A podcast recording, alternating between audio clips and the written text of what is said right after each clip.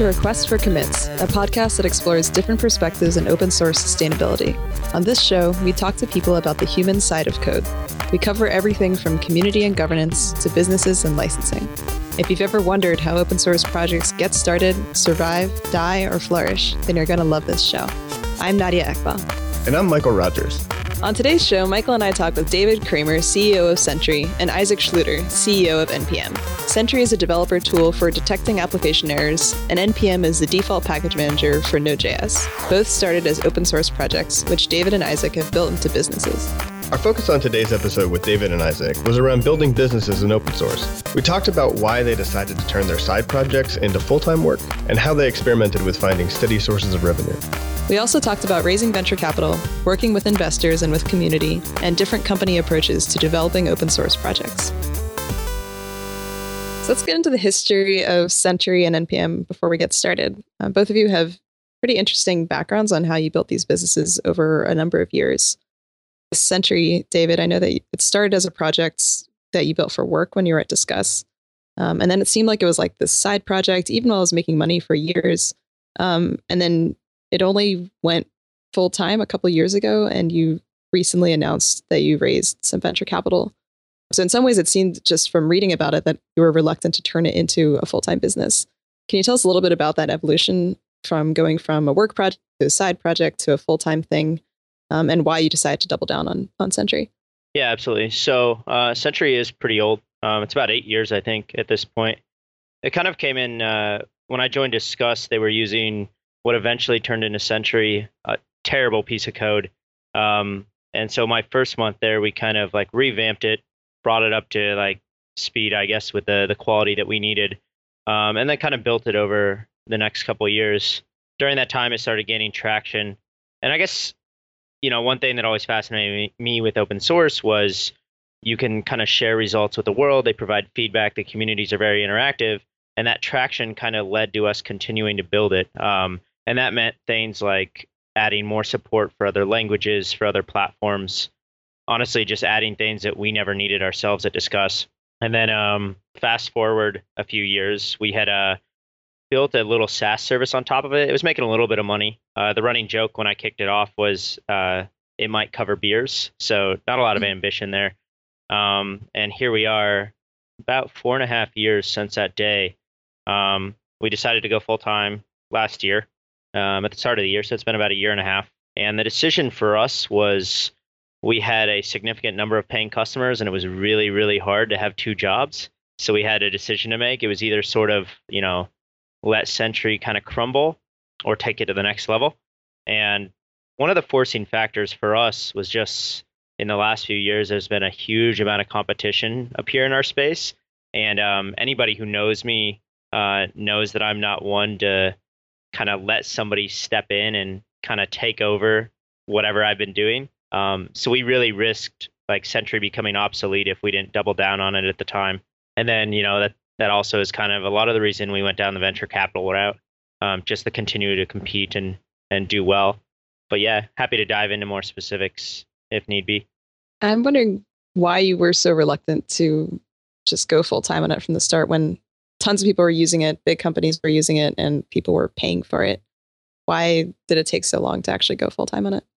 Uh, I'm fairly risk adverse, so I did not go full time on Sentry until we were able to match salaries. Um, and I was working at Dropbox before. Dropbox pays fairly well, so there's a little bit of that. Uh, it's also just, you know, we didn't really want to go down the the venture capital route. I just honestly, it just wasn't interesting to us. It's a very different kind of company at that stage. Um, our goals now are very, very different than our goals were a couple years ago. But it's it is what it is. At any time, did the project kind of suffer from you know not having that kind of support? Uh, I would say uh, like absolutely over the course of the like the the years where it was purely a side project. Um, I was building a lot of things at Dropbox kind of during the the prime of Sentry's life, and juggling the, uh, like those two like full-time gigs was really hard so what it meant is like Sentry like the iteration speed was greatly reduced that's kind of fixed today but it took us a good year to really like build up that momentum to to like start shipping things very aggressively again um, and that was just because of the balance of like building new things versus supporting existing customers versus supporting the infrastructure behind Sentry. Um, really tough to do when uh, it's basically it was just me and then my co-founder is a technical designer. So, so uh, Isaac, does, does this sound at all familiar to you, or is your story a bit different? Uh, it's not. It's not that different. I um, I created npm in 2009 and um, kind of was a big part of the Node community for a long time. Obviously, it's sort of the the thing that you do when you're doing Node. And by the end of 2013, I had it had been my side project for a, a little around you know around four years, and it was still running on um, running on donated infrastructure and uh, uh, just my side project while I was while I was running the Node project at Joyent, and um, it uh, it just kind of grew to the point where that that approach no longer worked. We had about two months of like I, I joke that we had one nine of uptime and it wasn't in the first digit, like it wasn't in the tens place. And you know, stuff would stuff would fall over, and I would start getting text messages and emails and tweets and angry GitHub notifications, and like eight hours later, I'd wake up and actually deal with it.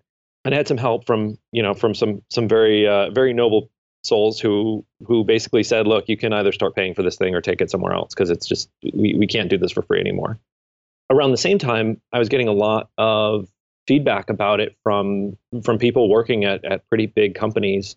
Uh, some of them saying, "Look, we we really want to use this thing, but a we can't trust it because it falls over all the time, and b, um, you know, it, it's all open source. We need to we need a thing to host our our private code, and all the alternatives are kind of annoying to use. All the alternatives are kind of uh, uh, inconvenient." compared to how easy it is to to manage open source code with this tool. So um, that seemed like a happy coincidence of events there, and uh, we raised uh, some money from from True Ventures and a couple of angels, and started the company at the beginning of 2014. And it really was it really was a shift from like you know it, it wasn't a a business with paying customers that I was really only working on part time. It was something that I was like doing literally the minimum minimum required effort because I was so busy with Node, and it just was sort of falling into disrepair, uh, which was really very very sad uh, to see. So um, yeah, it seemed like the the obvious choice was to start a company around it so that I could justify hiring some you know some full time dedicated ops people and and actually build some products to to address the needs of um, companies that were using it to to manage their JavaScript modules since then, uh, we've we've grown to about 25 people now. We have um, we have two products, and they're they're growing pretty well. Um, it's it's a ton of work run, running a company, but at least it's it's actually full time, you know, front and center work. So that's been sort of nice to be able to focus on it. Both of you touched a little bit on your projects being open source um, and that it was important to you. Did you think at all about how that might affect um, running a business while having an open source product and whether it might be more difficult? Um, so I think for for npm, it was it's always been pretty clear to me that like the client itself, the the CLI program is not what people are ever going to pay for. They're willing to pay for the service that that enables the workflows that they're using, but there's no benefit really to not having the npm client be open source or even most of our infrastructure because really what they're paying for is access to this gigantic community and a service that's always going to be up and running. So if it was easy i would have been able to do it without starting a company and i think that that's sort of the thing that puts us in that in that sort of strategic mm-hmm. position in order to run a successful business. I have really no worries whatsoever about it being open source and honestly the the investors that i've talked to um, you know, some of them get it and some of them don't. And the ones that don't are never going to be a good partner anyway. So I, I, don't really care too much. How about you, David? Yeah, it's kind of the same uh, on our side. So, like Sentry's an infrastructure service. A lot of people run it themselves. I would say they're not overly thrilled with that idea, but um, due to the nature of data that Sentry works with, it's kind of a requirement that we work on premise. But we get enough small businesses and even some larger ones that use our SaaS service. So it was kind of a natural fit um, and it's it's really allowed us to balance it out. And the way we kind of see open source is that it's just it's a thing that's allowed Sentry to be accessible without us having a massive company backing a product. Um, and I think that was especially great early on in the project's lifecycle. And today, it's like um, in terms of like marketing and other aspects, it's it's very valuable for us to continue to grow. Um, honestly, for us, we think of it a lot like a kind of a traditional freemium model.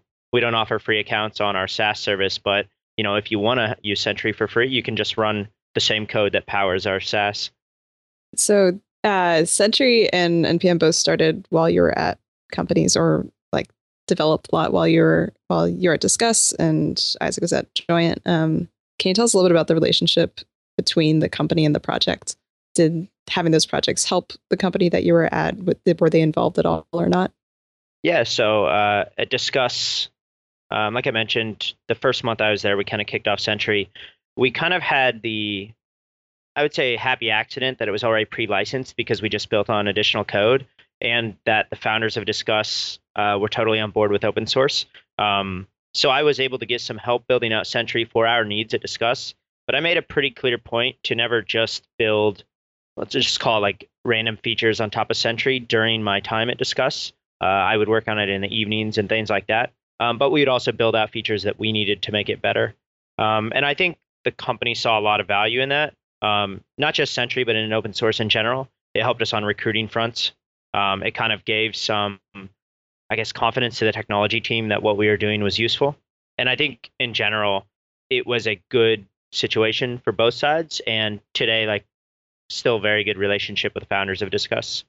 And there was no tension when you left because if it's a recruiting tool, like uh, you have to imagine that that recruiting tool kind of goes away if now there's a Sentry company and they're not the Sentry company, right? Yeah, and I mean that's how the world works. It's just like when employees go away, you can no longer use them as like recruiting tools. Um, there was no tension that I'm aware of uh, when I left, and I like I still keep in touch um, very closely with um, at least one of the founders um, and on good terms with the other. So. Uh, as far as npm and Joyent, um, I I actually create. I think I got the job at Joyent in part because I had written npm. Um, Not in part. It, I mean, in whole. yeah, basically, basically, Ryan Dahl was like, "Hey, come come work on Node. Uh, I need somebody to help with this thing that Joyent is paying me to do." And I, I happened to be jobless at the time when he said that, so it worked out but uh, uh, no, I mean, I always maintained that npm was my thing and not Joyent's thing. And um, honestly, I think that there's, I think it's sort of tricky for. Um, I, I, don't want to. I don't want to speak for Joyent. Obviously, I, am you know, it's a whole different company than it was when I got hired, and uh, it was a whole different company when I left than when I got hired. It's a whole different company now. Um, but I think for a lot of the time, anyway, the um, the view of npm was that it was sort of this thing that's attached to Node and um, maybe it's just like egotistical, but my my point of view has always kind of been Node as the thing that enables npm, um, and I was I was mostly trying to keep Node going good and and and working on it because I think it's important for uh, for the broader JavaScript community, and I think that npm is a central part of that. You know, obviously I'm biased. This is this is my pet project, uh, and and was my my labor of love long before it was my company. But there was there was no um, there was no bad blood as I was leaving. Um, I, I honestly don't think they really cared that much. It's not like they ever put a hired people to work on it or anything like that. And it was never seen as a Joyent product. There was some discussion early on, like, you know, why don't you just sell npm to Joyent and then we'll, you know, put a team on it. And I think we were several orders of magnitude away from one another and like what kind of value we assigned to this thing. So it just was mm. not likely to work out. Um, and I, I, don't again I, I, don't say that in any kind of disparaging way towards Joyent. They kind of saw it as a thing that enables node and so they didn't want to you know they weren't going to throw a huge team of, of 50 people behind it or anything. Whereas i kind of saw this as uh, a product that works really well but it has to be run in a very particular way. And Joyent being first and foremost uh, operating systems and and uh, uh infrastructure type of company i think just kind of didn't have the right sort of dna to to be that that supporter for that for this particular product. You know, and again, I I I really have nothing disparaging to say about them. It's just um, there are different types of companies and different types of teams and different skill sets, and it just was not really ever going to be a good fit. I don't think. Um, so that's why I, that's a big part of why I made the decision to move um, or to to leave. We also explored the option of um, putting npm in a foundation or creating a foundation for it and really just focusing on the kind of community open source aspects of it and the the reason why i didn't go that route is that it's it's basically the same amount of you know it works out to being about the same amount of work for fundraising to um, to create a foundation as to get a startup off the ground, right? You you still have to go and make a pitch to a bunch of people and get them to put money in in the in the foundation. The difference is that there's a different set of motivations and different sorts of companies that put it in for different reasons. A VC is putting money into something that they think is a going to be a profitable enterprise that they're either going to, you know, they're going to get a, a positive return on their investment, right? A um, a large company generally invests in a foundation because the the success of that foundation is in their interests. You know, they they let's say they depend on Linux and they want to make sure that Linux keeps being healthy because they use it so much, and so they're going to put some money in the pot to kind of keep this thing alive. Another reason why they tend to do that is because it's a nice little, you know, it's a nice marketing boon. You see, oh, you know, IBM supports WordPress. IBM must not be so bad because I love WordPress. And just kind of because of the the the sort of background and very developer centric role that npm occupies and the fact that i hadn't spent four years marketing it i'd spent four years making it something that people could use um, developers loved it but there was no real buzz around it and there wasn't like this there wasn't a huge marketing benefit to having ibm put a bunch of money in npm right so they or or any company for that matter so setting up a foundation for it would have been you know at least as much work and not as much benefit. And then getting a foundation to say, look, like the real the real challenge here is that we need a private service and it needs to be a thing that people pay for because if you don't pay for a thing that's guarding your privacy, then how can you trust it?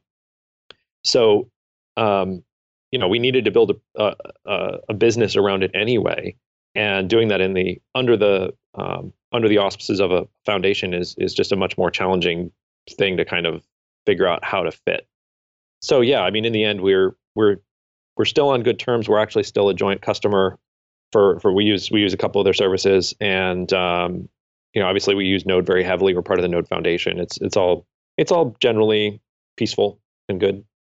One last question: Was there any concern around um, if you you're talking about foundations versus businesses that being a business and a startup, especially taking venture, might be perceived as being at odds with the what the community wanted? or just changing your incentives? Yeah, I think that there is always going to be some um, some concern around incentives anytime you're dealing with people, and the the less well you know them, the the more concerned you're going to be about their incentives. Um, you know, when somebody's your friend, it's it's a little more. You can kind of have a little bit more of that, just sort of, you know, natural primate trust uh, that comes from being in the same tribe. But um, in general, there's some really interesting things about the JavaScript community in particular. Like they they the JavaScript community in particular is pretty pro business and they're pretty open minded about things like that. It's a it's a sort of interesting melting pot because almost every application touches JavaScript, touches the front end at some point, right? So you have places that are, you know, you have developers who think of themselves as a Rubyist or a Python developer, a Java developer, but they still need to use JavaScript. And so there's a sort of uh, a very sort of um, liberal attitude about a lot of these things. And I think also just sort of the, the place in history that we are um, made it a little bit of an easier sell. You know, WordPress already sort of crossed a lot of these bridges for us. Um, there's a bunch of other examples of relatively healthy open source projects that um, that were in some way tied to a, uh, to a company or to a foundation or to some kind of hodgepodge of a foundation made up of several companies. And so um, having a profit motive in, uh, for a lot of people, I think actually makes it easier for them to see what your incentives are, right? They they can look at NPM and say, this is the product you're selling. Okay, I get it. Um, if I need that product, I'll I'll maybe come consider it. But um, I can see that you're not trying to sell my email address. You're not trying to sell like, you know, advertising spa- space on the command line or you know weird tracking beacons or whatever. Like it's all open source. It's all very clear what we're doing, and we try to be as transparent as possible, which I think is key when you're interacting with an open source community. David, what what are your thoughts on that? Um, I mean, Sentry obviously has a very different community. How did they respond to the uh, the venture announcement? Actually, uh, so the venture announcement, uh, it's all been like, thanks, yeah, good luck, is awesome. You have a few people, uh, we'll call them the hacker news crowd, who always question everything. um, but yeah, in general, it's been good. Uh, and like we actually like the reason we kicked off the SaaS fundamentally was people wanted to pay for stuff, and I think that mentality easily caters to a VC-backed company. uh, the biggest response we got from people was like, "Oh, I hope Sentry doesn't change." And this is just often from people who are more a little bit like ignorant about how businesses work. Um, of course, things are going to change, but it doesn't necessarily mean change is bad. Um, we're very different now than we were a few years ago. Mostly the product's significantly better, and we're able to do a lot more, and we're able to make it a lot more accessible. Um, but you have a lot of the, the, the negative Nancy's that are gonna be like, oh, you know, Sentry charges like ten bucks a month now. They're gonna start charging like New Relic prices. Um, so we had a little bit of that, but from our actual customers and our actual users, everybody was thrilled. That's great. And I like where this is going a lot. Uh, we're going to take a short break. And then when we come back, uh, we're going to talk a little bit about how these projects make money. Uh, and I think I'm just going to ask outright, you know, how much they both make as, as in salary. no, I'm not going to do that. we'll be right back after the break. Hey everyone, Adam Stacoviak here, editor in chief of Changelog, and I want to tell you about our cloud server of choice, linode.com. Head to linode.com slash RFC Get an SSD server running in seconds. Plans start at just 10 bucks a month. And when I say our cloud server of choice, what I mean is that all of Changelog is hosted on Linode. Everything we do at changelog.com is on a Linode server. What I'd like you to do is go to linode.com slash RFC, pick a plan, pick a distro, pick a location, and start your server today. Use our promo code RFC20 for a $20 credit linode.com slash RFC.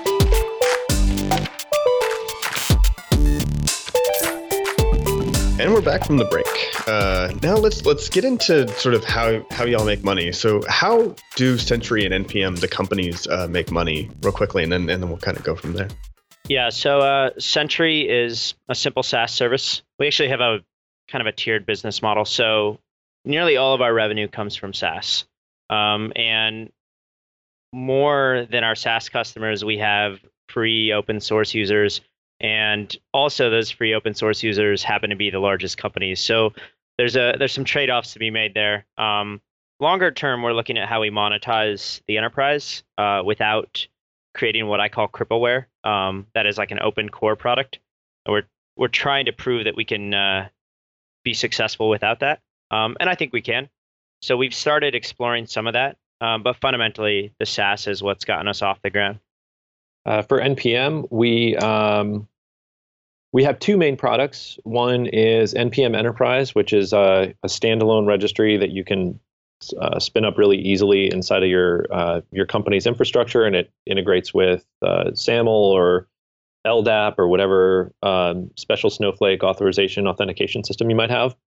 And then we have uh, a private modules SaaS system that you can use for uh, for organizations and teams. And what we found, um, we shipped uh, uh, we shipped private modules for individuals, and then about six months later, added the, the, all of the organizational and team features. And what's really interesting is um, you can you can see kind of from the uh, the registration graphs and like the new customer sign up graphs that like the individual product was not the product, right? Like that's not what people actually want. Um, the folks who are willing to pay are paying for organization and team features.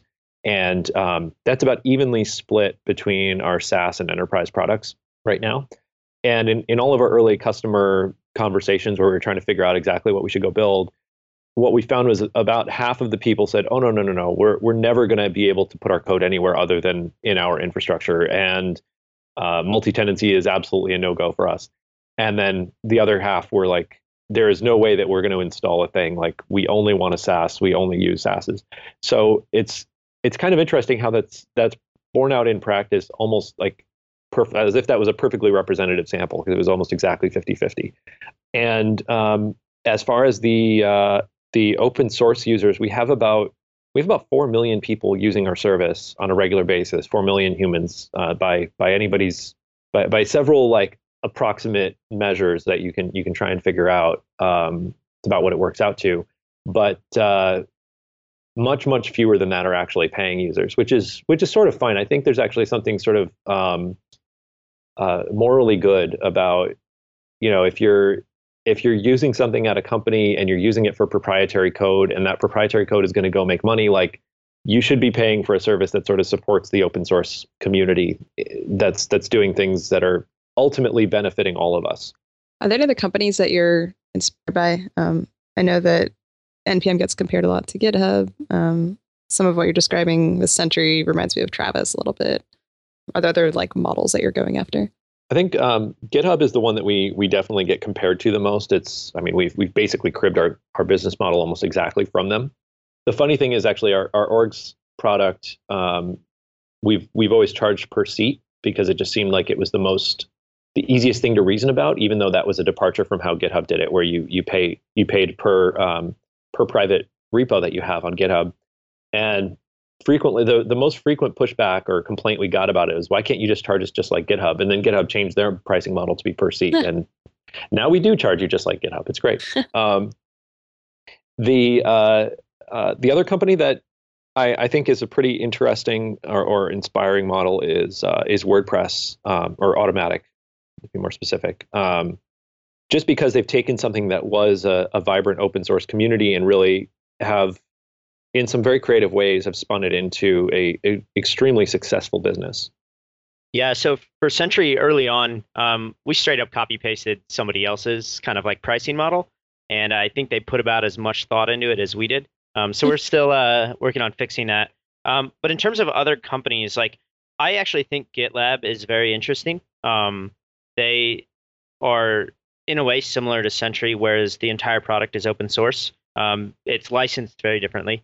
Um, but they try to ship both. They have an enterprise offering, um, and then they have the SaaS service.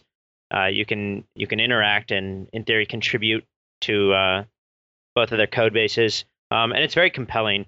But yeah, just like npm, we we very much look at kind of other tools and um, developer services in the space. Uh, GitHub being one of the big ones. Uh, we also look at a lot of like the infrastructure tooling. So um, how does New Relic price? And actually, we look at those more so like this is not what we want to do. But th- there is a lot of like variance in how things work. Um, because often in the open source space, you end up with a kind of support and services model, and and I think I can probably speak for both of us um, in saying that that's absolutely not what we want to do. Um, and those companies are like Elastic and um, potentially Docker, depending on uh, which direction they go um, and then a lot of the older like database companies. It's funny to hear both of you say that you basically started by like copying someone else's model and and then tweaked it as you went along. Um, a lot of people that are I've talked to who are you know have open source projects, they're interested in monetizing them. They're sort of like, I have no idea where to start this. I have no idea like what a business looks like, and I don't have any great models for this.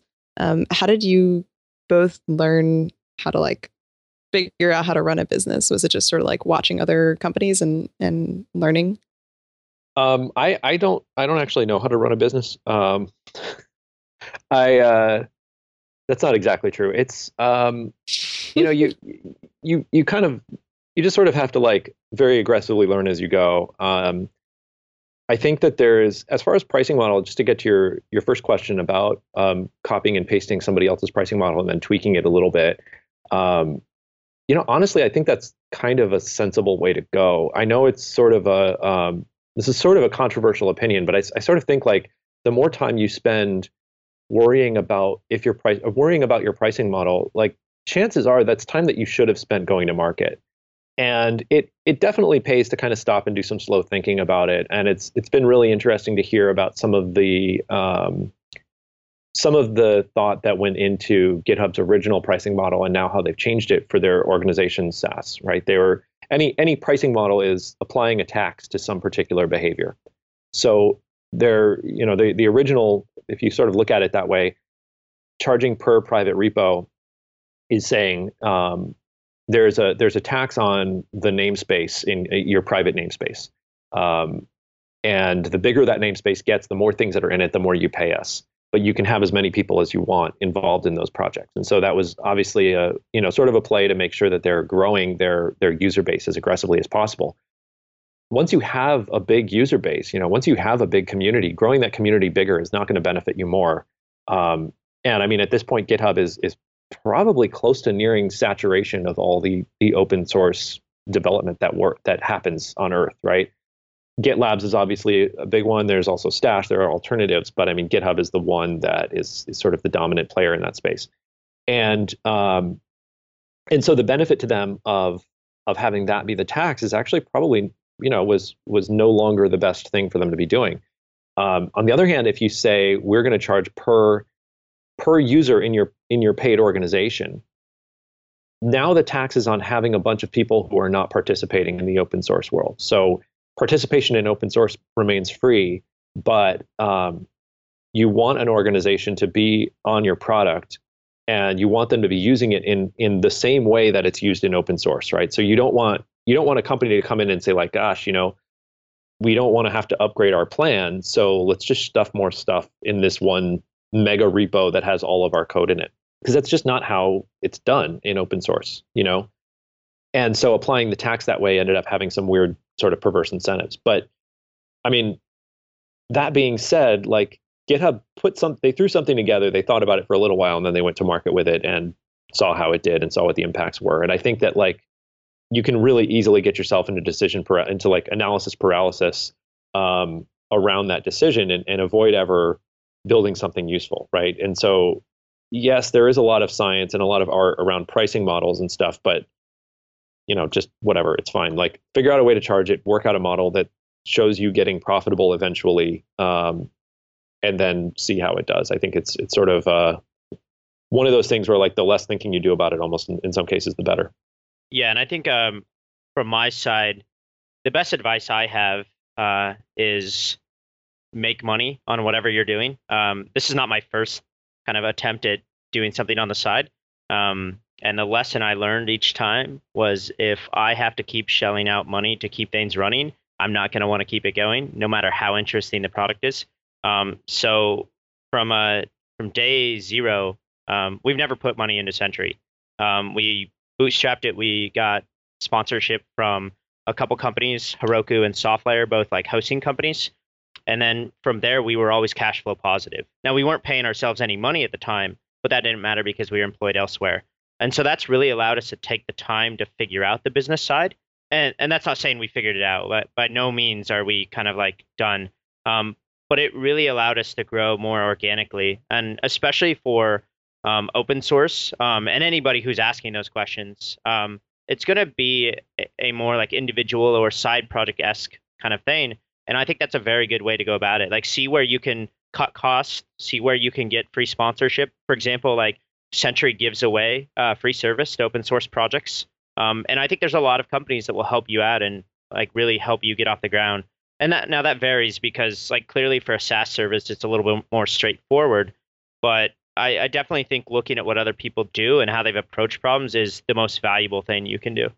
Yeah, I'm I'm uh, I'm incredibly jealous about the the luxury of of you know having having something that was cash flow pro- positive from day one. Um, we we pulled the business together around this this ship that was more or less on fire at the time, and uh, have not been cash flow positive. But you know, it's it's improving. And don't worry, the first thing uh, when you take VC uh, funding is to burn it all. So we've since fixed that. Do you think that um, there's like all these? I don't know. Sometimes they say the term open source business. People are thinking about like, I don't know, really like old school enterprise companies.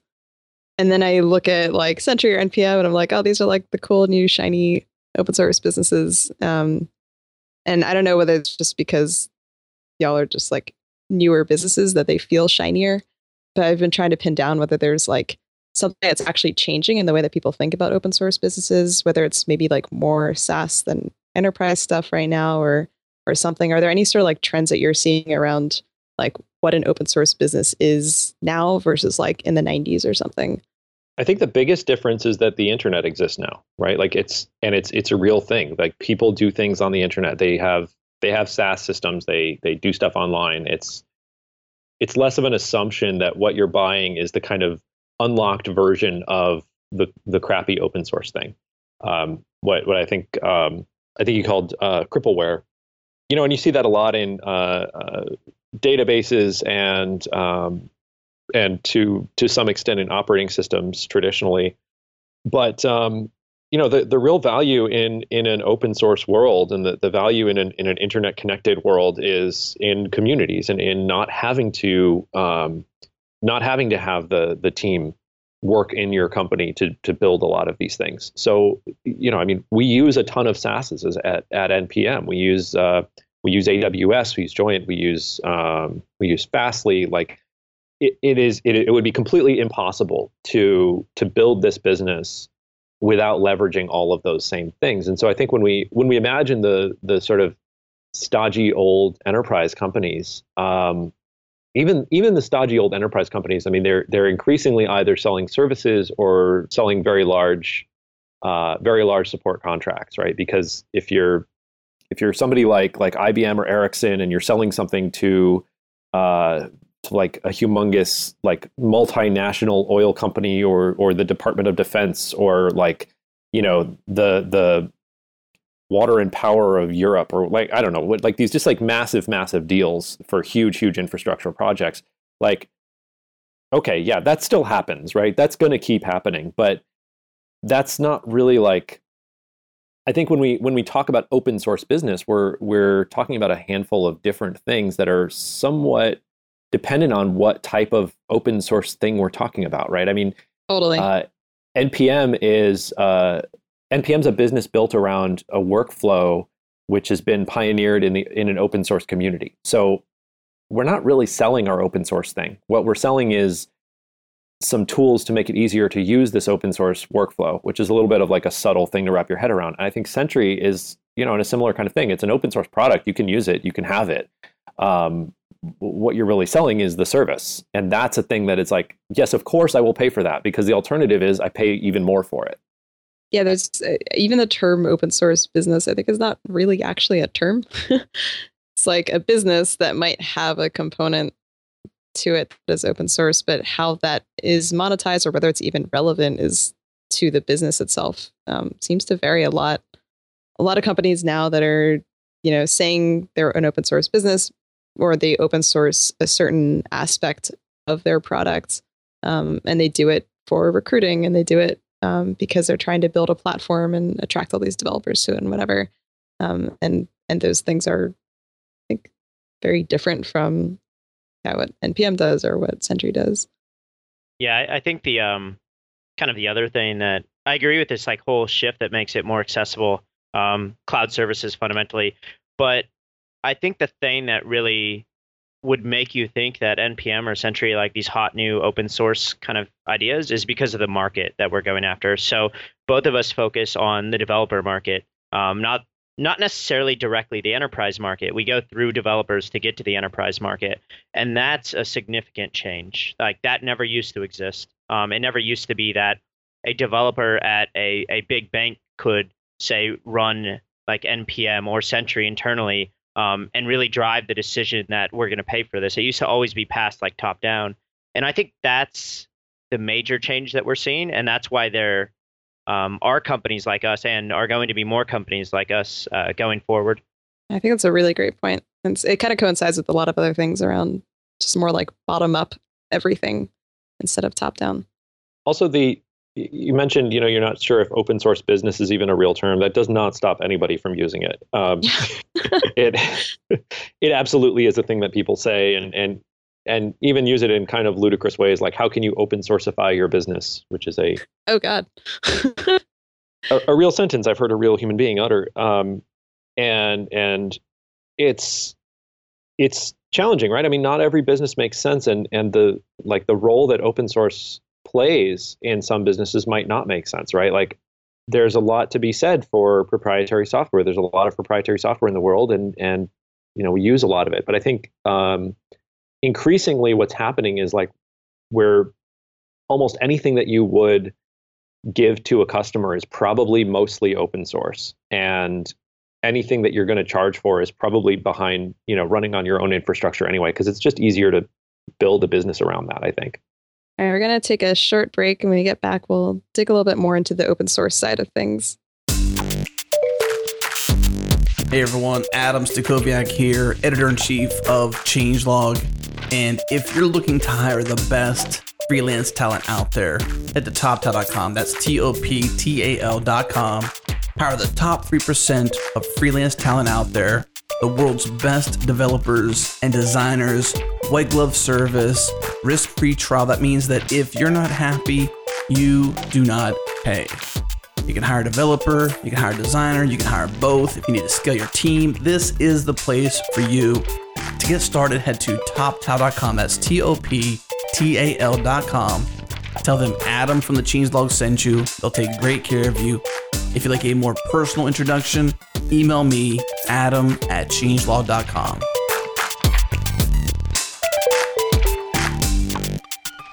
And we're back with Isaac Schlueter from NPM and David Cramer from Sentry. Uh, let's get into the open source side of things with both of your businesses. Um, so, for the projects that you're stewarding um, as a company, do you think of your projects as something that the community builds, and you're sort of another another actor in that community, um, or is it something that your company is building and then open sourcing to the community? Sentry is and has never been kind of a community built project, and we're totally okay with that. So even today, which is probably not great for a CEO, if you look at kind of the contribution graph, it's like I wrote nearly everything. Um, and I think this is this is valuable because it allowed uh, myself to drive the direction of the project, um, which is kind of atypical of a lot of open source projects where they they kind of end up like this hydra going a bunch of different directions and you really have to like wrangle them in um, so that's been very beneficial for us. Um, that said, on the other side, what we have done is we really pushed a lot of like, here's how it's extensible and here's how you can integrate or send data and things like that. And what we saw early on was um, a lot of people were interested in that side. It's much more accessible than a complex infrastructure project is.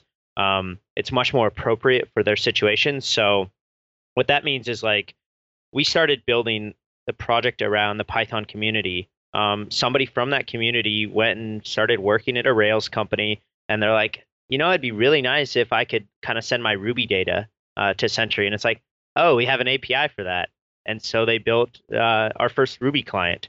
Um, somebody else is like, hey, it'd be cool to be able to use like GitHub to create issues from Sentry, so they went and they built the GitHub integration, and that's really where a lot of our power has come over the years, which is for us especially, that's been a very compelling story because uh, while we uh, might be very good at what we do, we definitely are not experts in every language and every platform, and we barely know what kind of tools exist in the ecosystem anymore.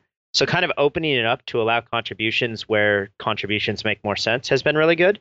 Um, but then we also we do now and then get bug fixes from companies. Um, like back in the day uh, when um, this big gaming company started using Sentry, they started contributing like these really compelling performance patches that were very specific to their needs, but were very interesting. Um, fast forward today, and we we still have that same idea. Like uh, Square has recently started contributing a bunch of like small fixes here and there whenever they kind of run into any issues. And often, what that is is it's because they're running something in a slightly different situation. Um, maybe in this case, they're using MySQL instead of uh, Postgres database, and they have a very specific issue that comes up. Like we'd probably fix it for them, but the fact that it is open source and the fact that it is accessible um, really just brings in the contributions. But they're never anything that's really driving any kind of product features. And that's actually worked out extremely well for us. And I think it it helps because it caters more towards a classical business rather than a big open source uh, ecosystem. I'm interested to hear Isaac's take now, since it, it, NPM is literally an ecosystem. So, so um, that's always been a little bit uh, a little bit interesting with the npm client because it was um, uh, for a very long time you know we, there's there's a couple of different things to talk about when we talk about like our participation in open source.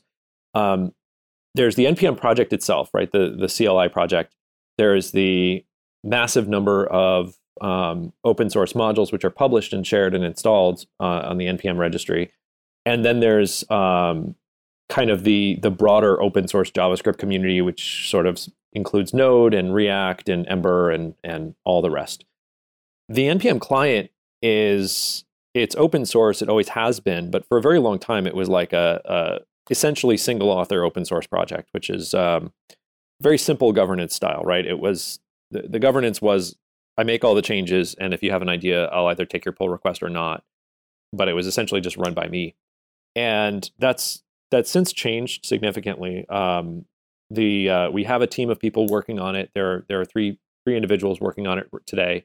and they do quite a bit of um, you know quite a bit of their of their actual day to day work is spent on communication with our with our open source users. Um, we we take issues on the on the open source GitHub issues list. They have a semi regular call that they do that they that they do as an open hangout where people can sort of suggest things for their agenda to discuss for that week. And they do um, regular releases with release notes and and you know are very responsive to the community. But and they do that um, that transparency has increased has caused a, a, an increase in the number of pull requests and and um, the quality of bug reports that they get. But also it's um, they've also been working on making the code base itself a little bit more accessible which um, which is a, a big and somewhat overlooked challenge in any open source project i think. Like it's I, I, think sort of the the social structures around most open source projects make it so that you you never really address that because all of the people who are working on it obviously are the ones who are capable of working on it who are not intimidated by the code base and who are who think it's totally fine whereas newcomers can can look at this you know just the way that it's sort of structured and the the way that the architecture isn't really well explained and say gosh this seems kind of hard i don't know if i really want to get involved and so they don't get involved and so they don't get a voice and so it never changes I, have seen this in almost literally almost every single open source project I've ever been connected to. Uh, npm Node, um, the PHP core project, the the Linux kernel. Although the Linux kernel probably does a better job of this particular aspect than than most projects, it's still pretty daunting though, right? Um, you can you can approach it in a couple of different ways by like breaking things up into smaller modules, breaking things up into sort of sub projects that people can contribute or be a part of. But it's still just a an ongoing difficult unsolved problem to to make a code base accessible. But uh, in terms of our our you know our role in the community, that's been a little bit more challenging. Um, you know, I, I feel a personal weight of responsibility to make sure that this community is a functional community and to make sure that our our users are able to use the service and not be you know in in too great a conflict with one another and, and sort of able to actually get what they expect out of it and as the community's grown, we've gone through several different stages where different sorts of governance approaches have, have made more or less sense. In the very early days, actually, Mikeal wrote the first version of the registry, which had no authorization or authentication whatsoever. It was just like, you want to publish a thing? All right, you probably know what you're doing if you know what this thing is. And uh, yeah, that that didn't it didn't last very long, right? That had like that had people uh, sort of taking advantage of it almost from day one, and so it, sort of scrambled to uh, add some add some authorization in there, but it was the the simplest possible thing. Um, and now we're kind of grown up to to the stage where we have private code, where we have teams, and you can specify which team has access to which modules to read access, write access, and so on.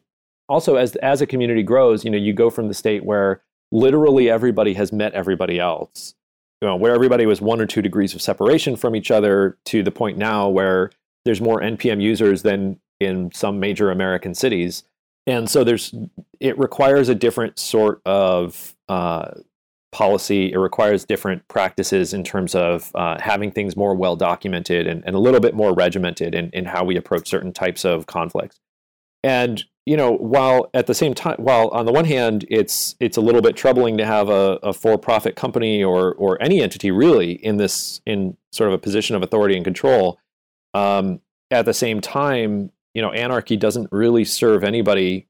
It, if anarchy just means that the loudest voices have the most control, then that's really not any better, right? So, I feel like there there does need to be some sort of um, some sort of governance structure where an, a body with a dedicated interest in keeping this community healthy is in charge of keeping this community healthy, right? Otherwise, it doesn't happen, um, and you you end up with tragedy of the commons very quickly at the same time, we try very hard not to abuse our position and to be as transparent as possible. So um, some of the things we do there, we we have a, a, support team, which if you if you email support at npmjs.com, you will talk to them. Um, they're they're not there to do your node homework. They are there to you know resolve issues that you might have with the service. To if you if there's no other outlet that that sort of makes sense. It's sort of the uh, the front lines of our our support for the community we also have uh, uh, you know a lot of a lot of time and effort and, and money and energy spent on um, keeping the service running, which is sort of the the core thing that keeps the community healthy.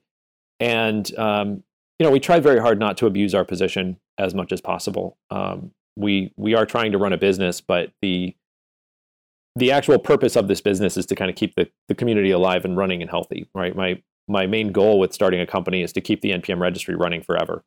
I, I think that that's in the interest of most of our users, and um, and so I, I I can sleep okay at night because of that. But you know, nobody's nobody's happy if if two people want the same thing or are are fighting over something. Like the one that you don't agree with is going to be very upset at you about it, and there's sometimes just no way around that.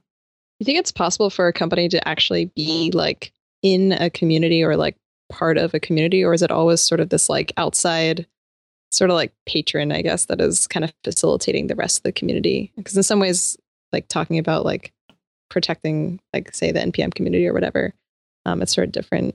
Like, I mean, do for either of you, like, do your employees represent like Sentry? Do they represent NPM when they're communicating within the project, or is it like they represent themselves? I think that um, you know all too often we we talk about a company as if it's a single entity, and uh, despite what like politicians and super PACs say, companies aren't people. Their corporations are not people. They're they're legal entities with interest, but they're just sort of a bunch of people working together for some kind of common interest, right? That's that's essentially what a company is. They're they're a, a social fiction designed to make money, and that's not a bad thing um, inherently, but it it does sometimes uh, it can it can get things a little bit twisted when you start saying, well, the company says this or the company says that. It's like, well, no, you say that. You're just hiding behind this weird logo. And so the the brand of NPM, I think, is is very strong. And we, like I said, I, I think that there's a I have a strong, a, a large personal interest in continuing that and, and making sure that we're a, a force of good. And I think mostly the, you know, that kind of can very easily become a virtuous cycle or a vicious cycle depending on how you spin it. Um, most of the people who work for me have, as far as I can tell, um, you know, also consider themselves part of this community individually and would continue to be part of it if they stopped working here, right? It's just that they are, this is the job that they're doing and this is the, you know, they, they are doing it because they believe in it and, and, um, and also because we pay them. But um, you know, it's it's uh, it's kind of weird. I think frequently where where it tends to get into trouble, or where you tend to get into trouble, is when you try to have a company sort of pretend that they're part of a community when it's pretty clear that they're not. You know, if if they're if they're saying like, look, we are we're using Node, we're a part of this community, and so therefore we should, you know, you should like us because you like Node, and it's like, well, maybe maybe I don't. you know what I mean? Like maybe I don't agree with what you're doing. Uh, and I, I, think it's actually kind of rare that there are companies like NPM or Automattic or Sentry where there is a they're not just you know not only are they just kind of involved with this community in a sort of abstract sense their products and services literally depend upon it and their success depends upon the success of the community and the people working at the company consider themselves part of the community david how about at sentry are the employees sentry employees or are they themselves it's very different for Sentry, um, just because we're not a community. Uh, NPM has tons and tons of users, and they interact heavily with kind of their own their own code and their own their own projects through NPM. Whereas Sentry is like you're using our product, like we build the product. And I very much believe that everyone at Sentry is acting on behalf of Sentry, but as themselves. So their interests are Sentry's interests. That is the company and the project. We think of them as kind of one and the same. But it's not a community as a whole. It's very much like, hey, we're all of the mind the same mindset. We all want to build this thing. This is our singular voice in how this thing is going to be built. Does it affect how you think about um, recruiting? Like, are you looking for people that are? I mean, obviously, probably people that have already been involved with Sentry or or care about it or think about it. Um, but do you think that like sort of like strengthens that unified voice if you're hiring someone who is already involved with the project and already feels like they're a part of it? It absolutely does. Um, so we've, I think we're a slightly non-traditional company, at least in the the VC-funded startup world, in that the entire team is engineers right now, and most of the team has contributed to Sentry or run Sentry or at least used Sentry um, before joining the company. Um, so it helps that a lot of people. It's not even a vested interest. It just they had a genuine interest in Sentry before uh, coming onto the team, and that helps a lot with like how do we build the product how do we think about the product how are each um, of the members of the team individually involved in the product um, so it, it's been very valuable for us to have that i would say that everybody has a different idea for sort of the the small branches of how Sentry should work, but everybody's of the mindset that like this is super valuable what we're doing. We agree with the direction we're going. How can we contribute to make that like a reality? But it is like I think there's different trade-offs and different challenges for kind of a community-driven project versus uh, I kind of consider us more like a, a BDFL mm-hmm. situation.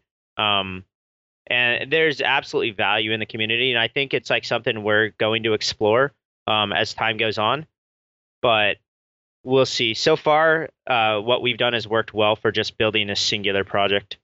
It's Important difference. Um, how do your investors think about the whole like having to work with communities and um, or just outside users that might have a say in your projects but aren't actually part of the company?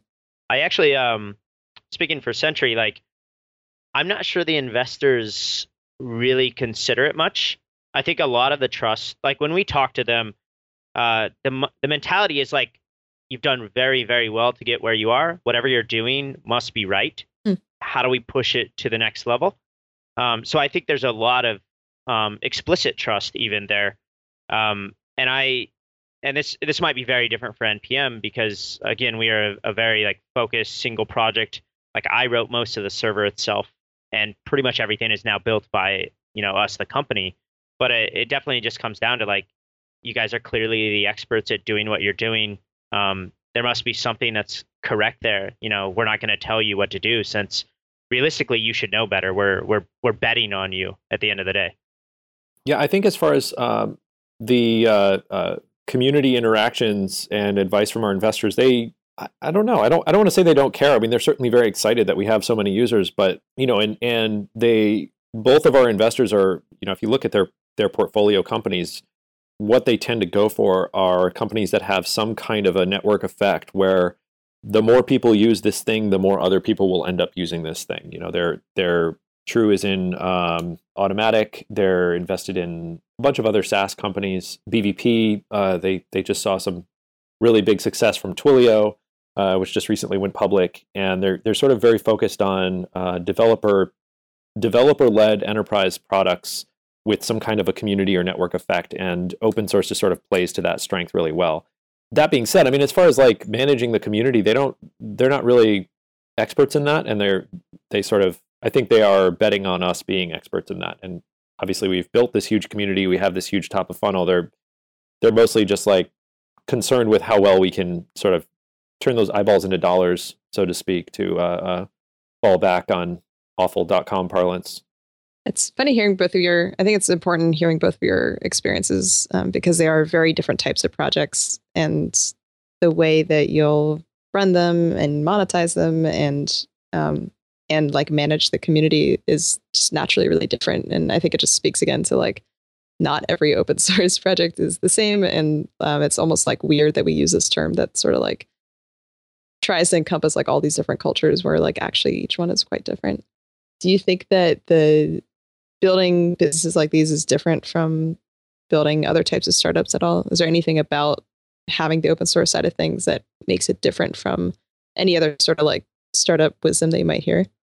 I think for NPM, it kind of makes it a lot easier, right? I mean, we we have a tremendous like the one of the biggest hurdles is getting people to use your thing, and I guess it's it's a little bit uh, uh, a little bit specious to say that it's it's easier. I mean, there's we have traded one set of problems for another, but um, there are there are certainly some very big problems which are fatal problems for many many companies and we just sort of haven't even had to worry about which is which is sort of sort of a luxury.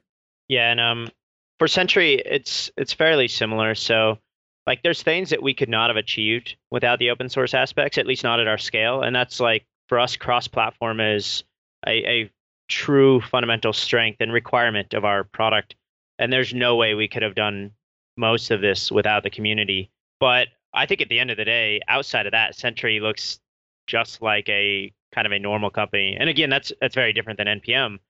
but but it's interesting for us because you actually and we don't necessarily publicize it super well on the website but we often get questions like Sentry open source do i have to pay you like what does this mean because we list like for example an enterprise uh, version which is fundamentally just a support contract um, so there's still a lot of challenges i think around like conveying what open source means to your users and how that uh, affects your business and things like that but i think it's it's just another channel um, that you treat differently at the end of the day. And like kind of each business does that differently. And open source is just one uh, factor that influences that. There, there could be many other factors depending on the industry or the type of product. That's a great point to end on. Thanks for talking with us, David and Isaac. Really enjoyed this. Yeah, thanks for having us. Thank you.